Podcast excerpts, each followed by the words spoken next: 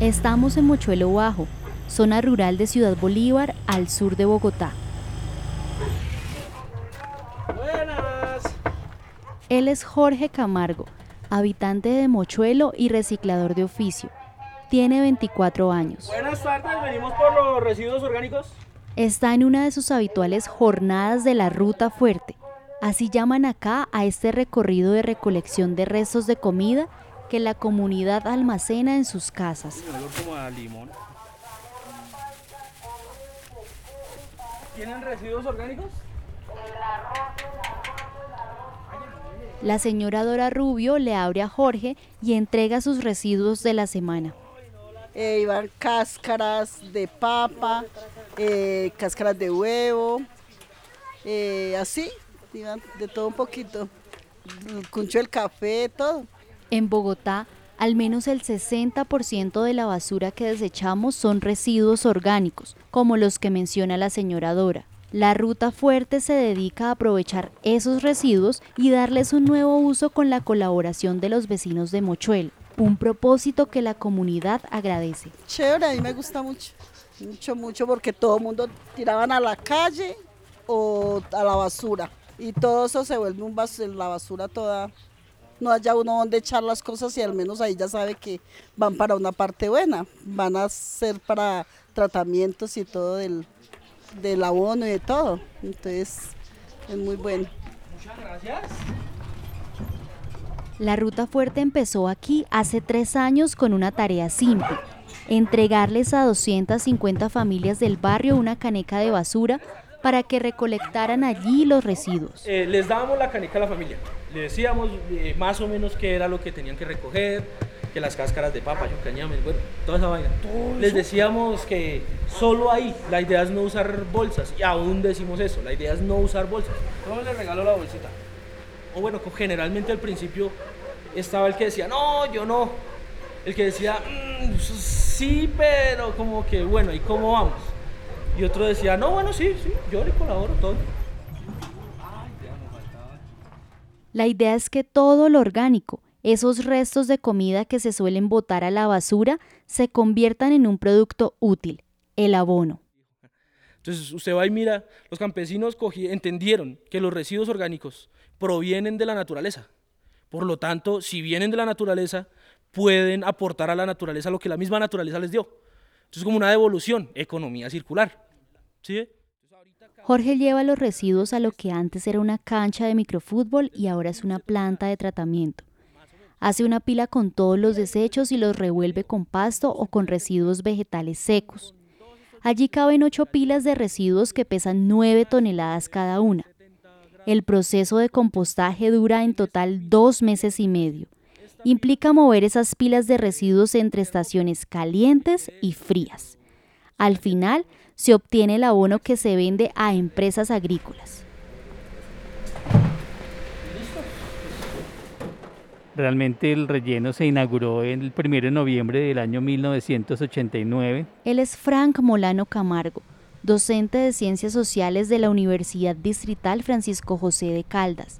Escribió su tesis de doctorado sobre la política de basuras durante la segunda mitad del siglo XX en Bogotá. Antes del Doña Juana teníamos dos grandes botaderos de basura eh, para evitar las inundaciones del río Bogotá uno en el Cortijo, en el occidente de Bogotá, y otro en Gibraltar, al sur.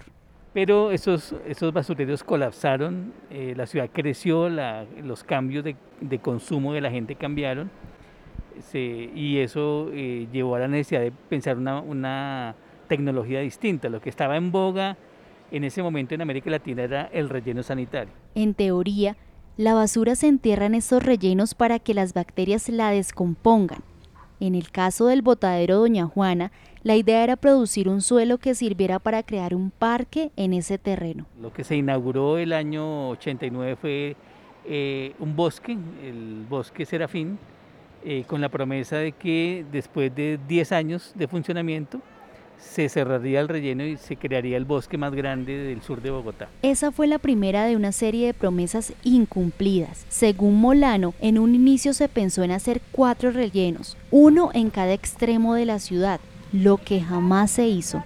También se ignoraron las recomendaciones de no enterrar basura, sino tratarla en una planta de transferencia, es decir, un lugar donde se separa lo útil.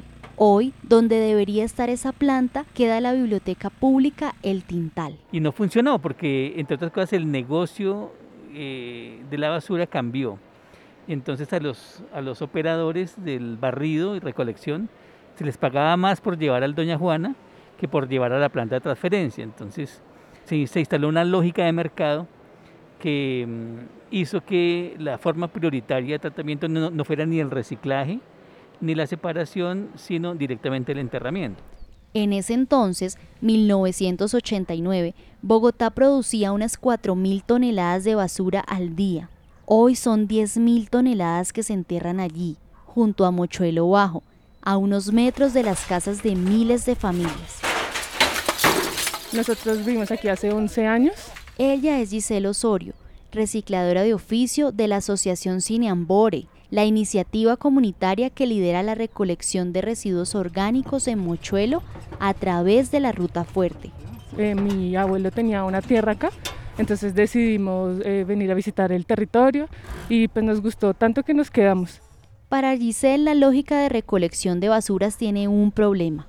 Las personas vierten la basura generalmente cuando no pasa el camión recolector muy seguido o porque simplemente lo sacan antes del día y llegan los perros o los, las personas eh, recicladoras y abren las bolsas, entonces está todo, digamos, el reguero de los residuos o los lugares así abandonados donde las personas depositan escombros, muebles, entonces lo que hacen es, digamos, la trampilla y lo botan ahí en cualquier parte. Y entonces por eso parten, digamos, proyectos como este. Aquí, de nuevo Jorge. Y eso se ha visto inclusive en, el, en, en las calles. Y ya empezamos con este proceso y empezó a disminuir, a disminuir, a disminuir. Inclusive ahorita se ve un punto donde, donde ya no tanto, ya no se ve tanto eso. Pero solucionar esos puntos críticos de acumulación de basuras en las calles no resuelve el problema de fondo que viven los habitantes de Mochuelo Bajo. Pues en apenas cinco años ha pasado de tener 1.300 habitantes a tener más de 4.000.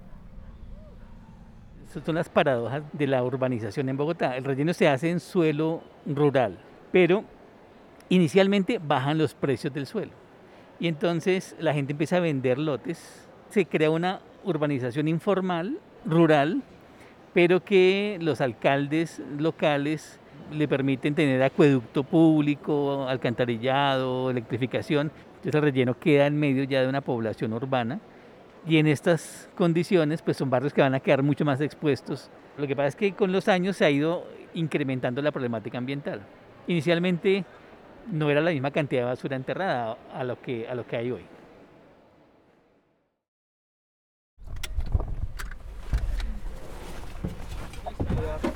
Hola Jorge. Y allá hay una vista muy bella. Uy, claro. ¿Y el relleno en dónde es? Qué pena, ¿no? La ignorancia. Todo esto que se ve aquí para allá. Todo esto pelado, todo eso pelado y esto verde clarito de ahí, todo eso y vamos inclusive más atrás.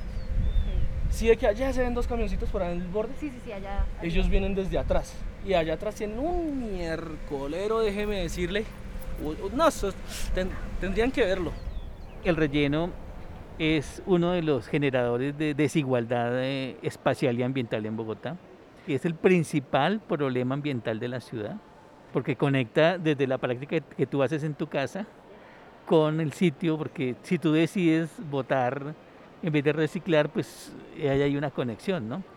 Pese al discurso del reciclaje, como alternativa, no ha sido la opción eh, contundente de, de la ciudad en una, en una transición en su gestión de, su modelo de gestión de basuras. Seguimos anclados al enterramiento, incluso hoy. Hoy el nuevo plan de ordenamiento que se está aprobando contempla que va a seguir funcionando el relleno. Así le cambien de nombre, como una, un parque tecnológico de innovación en la gestión de basuras. Ese plan de ordenamiento que menciona el profesor Molano es el Plan de Ordenamiento Territorial, el POT, POT. Básicamente es el documento que organiza a la ciudad. La actual alcaldía de Claudia López propone un nuevo POT para Bogotá, en el que se promoverá el aprovechamiento de residuos orgánicos y plásticos para cerrar gradualmente el relleno Doña Juana. Más o menos la misma propuesta de cuando fue creado hace 32 años. el sur se representa, digamos, en este caso con el relleno. Ese es el sur filosófico de la humanidad. Y nosotros entonces queremos estar en el sur filosófico de la humanidad, aún teniendo, digamos, un sur físico. Creo que no, ¿no?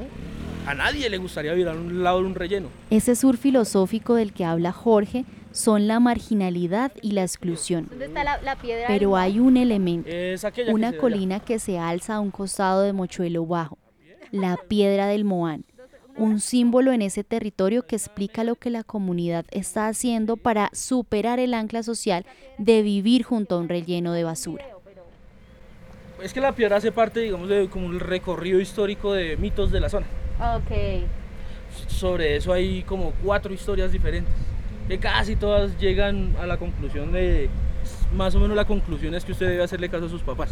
Ah, o si no, se ok. convierten en la piedra. algo. Ah. El mito de obedecer a los padres para no convertirse en la piedra del Moán es aquí una metáfora. Una metáfora de cómo las y los jóvenes han buscado maneras de recoger el conocimiento de padres y abuelos para cambiar la realidad de su territorio. Así lo ve Giselle Osorio. más que por uno lo hace, es de verdad por las generaciones que vienen.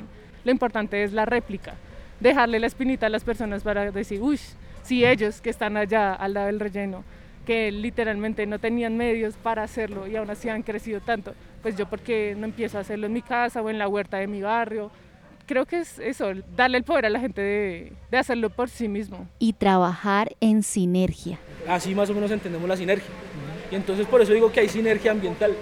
Estamos los humanos, están las planticas, están los animales, el perro, el gato, lo- lo- las ratas, los pájaros, microorganismos como de cuatro o cinco tipos. Porque, en últimas, todo O sirve. sea, todo sirve, todo, todo, todo, todo sirve. Sin embargo, si uno cuenta con la tecnología para tratar todas esas sales, todos esos productos que uno saca desde la casa, papel, cartón, botellas, bolsas, eh, metales, eso es reciclable. Y los residuos de la cocina son aprovechables. Entre tanto, hasta el papel del baño. Entonces, ¿uno qué manda al botadero? Absolutamente nada. Nada.